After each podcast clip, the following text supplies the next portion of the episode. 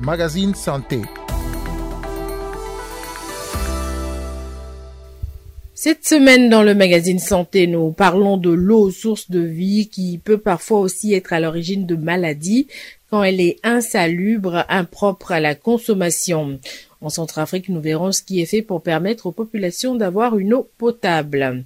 En seconde partie d'émission, il sera question de traitement contre la Covid-19 et d'autres maladies sur le continent africain. Ce sera avec le docteur euh, Philippe Duneton, médecin spécialisé en santé publique et maladies infectieuses.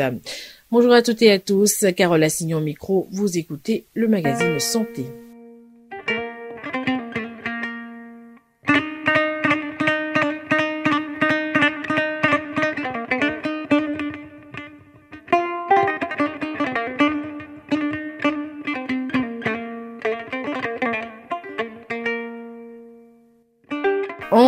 Centrafrique, pays où l'espérance de vie est en moyenne de 50 ans, plusieurs personnes sont victimes chaque année de pathologies liées à l'eau. Face à ce problème récurrent, les actions des autorités ne suffisent pas. Toutefois, sur le plan de la recherche, le pays enregistre des avancées comme par exemple le développement de filtres à base de produits locaux.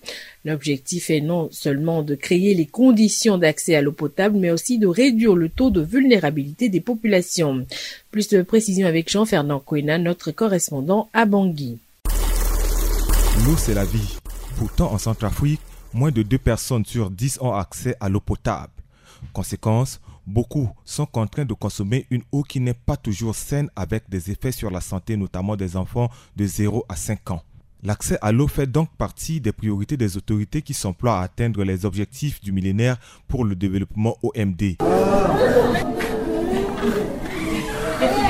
Nous sommes au complexe pédiatrique de Bangui où le pédiatre Simplice Syria Kango prend en charge les enfants. Nous allons beaucoup plus euh, identifier les maladies qui sont en rapport justement avec euh, l'eau. Dans notre contexte, on parle de gastro-entérite. C'est des enfants qui font soit la diarrhée associée ou non avec les vomissements. Nous avons aussi d'autres cas euh, de salmonellose, surtout que nous appelons le plus souvent la fièvre typhoïde. Parce qu'on sait qu'il y a la consommation d'eau dont vous avez dit qui n'est pas bien traitée, ça entraîne ces cas de maladie. La consommation d'eau insalubre inquiète à tous les niveaux. Eric Photo, coordinateur du laboratoire Lavoisier, expose ainsi le problème. La capacité de la SODECA, de la Société de l'eau en Centrafrique, est limitée. Le nombre de populations, surtout au niveau de Bangui, a fortement augmenté dû à des crises récurrentes que le, pays a connues, si bien que la population est obligée de faire recours à certains types d'eau qui généralement ne sont pas de bonne qualité. Je parle là des puits, des sources. Même certaines couches s'approvisionnent directement euh, aux eaux de surface, surtout à l'eau du fleuve ou Bangui. Et les conséquences sont perceptibles, notamment les maladies hydriques, dont la typhoïde, les maladies diarrhéiques, ainsi de suite. Mais il n'y a pas que ça. Les centres hospitaliers et sites hôteliers du pays ne disposent pas de stations d'épuration. Conséquence, l'eau polluée venant de ces structures sert de matière première pour les maraîchers. Ceux-ci ignorent l'impact que leurs activités pourraient avoir sur la santé de la population. La forte demande en eau potable met une pression sociale sur le gouvernement qui tente de répondre en construisant des forages. L'Agence nationale de l'eau et assainissement et des techniciens indiens ont une expertise dans, ce domaine. Seulement, ces forages ne répondent pas aux standards et sont la cause d'autres maladies. Les populations n'utilisent l'eau des forages que pendant un certain temps, explique Eric Photo.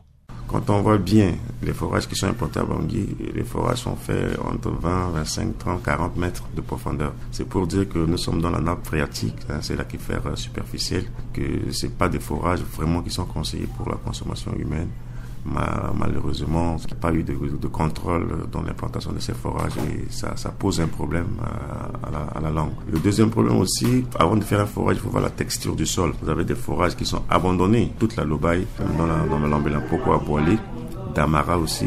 Vous allez voir des forages qui sont abandonnés par la population, tout simplement parce qu'on a implanté ce forage dans des zones latéritiques où il y a un taux de fer euh, très élevé et dès que les gens puissent euh, se taux en contact avec l'air il y a précipitation du fer, directement, vous avez une coloration rougeâtre, donc c'est une pollution esthétique. Et il y a une mauvaise odeur qui se dégage due à la présence de phérobactéries. Donc les gens ne consomment pas, ça c'est du gâchis. Le manque d'eau potable ouvre la porte aux commerçants qui vendent à la population une eau d'origine parfois douteuse, ce qui favorise l'accroissement du risque de maladies d'origine hydrique. Heureusement, des solutions existent pour filtrer l'eau. Le physicien Dr Sir Lengay propose par exemple un filtre composite fait à partir des produits locaux tels que les résidus de noix de palme. Dr Sir Lengay. Selon mon procédé, j'ai développé un filtre intitulé filtre composite. Ce filtre a été euh, conçu à base de l'argile et de coque de noix de palme. Et nous avons aussi fait un travail au laboratoire. Au laboratoire, nous avons activé la coque de noix de palme. Puis, nous avons mélangé avec euh, la farine de maïs et associé avec l'argile. Et il y a d'autres traitements que nous avons développés au laboratoire. Non, je ne peux pas expliquer ça au, au public parce que c'est un travail de laboratoire. Il y a des procédés à faire. L'objectif de notre travail, c'est de réduire les paramètres de maladies hydriques. Et ces maladies, au laboratoire, nous connaissons les paramètres. Mais l'objectif, nous sommes arrivés à un rendement qui est vraiment considérable. Mais ce qui est important pour nous maintenant, il ne faut pas que ce travail reste au laboratoire. Il faut maintenant laisser maintenant l'attitude à la population de banlieue, ceux qui n'ont pas d'accès à l'eau potable, aux périphéries. Cette approche apparaît donc comme une avancée significative et pourrait être une solution durable. C'est ce qui justifie la protection de l'Organisation africaine de propriété intellectuelle. Reste la vulgarisation à travers le pays pour sauver des vies. Jean Fernand, Kwena Abongi pour la Doc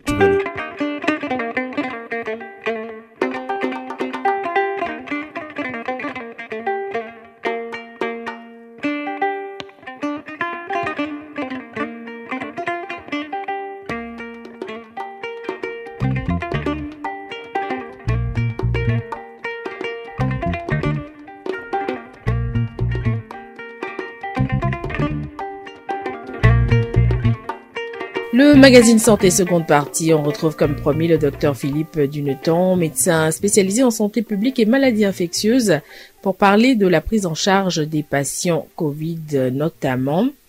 Il est également directeur exécutif d'United, une agence de santé mondiale engagée dans la recherche de solutions innovantes pour prévenir, diagnostiquer et traiter les maladies plus rapidement, à moindre coût et efficacement dans les pays à revenus faibles et intermédiaires. Il y a trois choses à, savoir. C'est premièrement, des choses qui marchent en matière de thérapeutique, c'est euh, aujourd'hui essentiellement l'accès à l'oxygène et aux corticoïdes. Et euh, ça, c'est un sujet qui permet de sauver beaucoup de vies et malheureusement qui est un problème qui n'est pas encore réglé dans, beaucoup de pays. Donc on, on concentre un effort euh, là-dessus pour euh, vraiment s'assurer que les personnes dans les pays puissent avoir accès à des outils tels que l'oxygène, qui est une crise qui date d'avant le Covid, mais qui s'est évidemment révélée encore plus grave avec l'apparition de la Covid. Donc ça, c'est en cours et ça demande des efforts supplémentaires. Deuxièmement, il y a plusieurs médicaments qui sont euh, aujourd'hui euh, approuvés euh, par l'OMS, notamment des médicaments biologiques pour des phases sévères de la maladie. et ce qu'on espère, c'est d'avoir des traitements oraux, notamment antiviraux, donc ils vont permettre de traiter pendant cinq jours la maladie pour éviter l'évolution vers des formes graves. Et à propos de médicaments, justement, dans la course au traitement à prendre sous forme de comprimés pour traiter la COVID-19, un produit semble se démarquer, docteur euh, Philippe Duneton.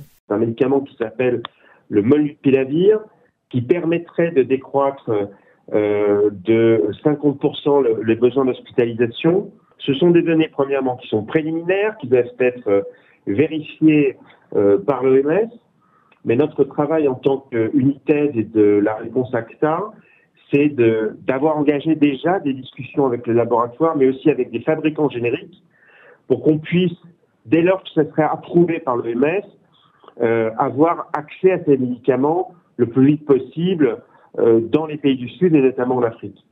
Donc ça, c'est vraiment un enjeu pour nous qui est très important. Donc on est prêt à faire des investissements à risque pour réduire évidemment le délai d'accès euh, entre les pays du Nord et les pays du Sud. Alors nous, en tant que tel, on ne travaille pas directement sur les vaccins, en tout cas les vaccins de la Covid. Mais nous, ce qu'on pense, c'est que avec le vaccin, on sait que l'efficacité est très grande pour réduire la mortalité des personnes atteintes euh, par le Covid.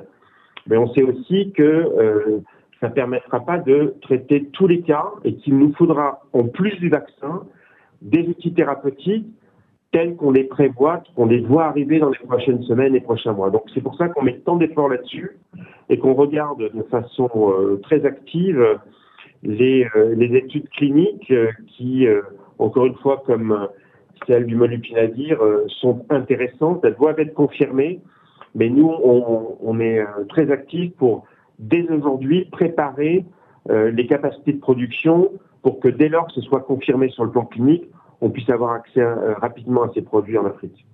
Philippe Duneton, médecin spécialisé en santé publique et maladies infectieuses, des propos recueillis par Eric Toponan.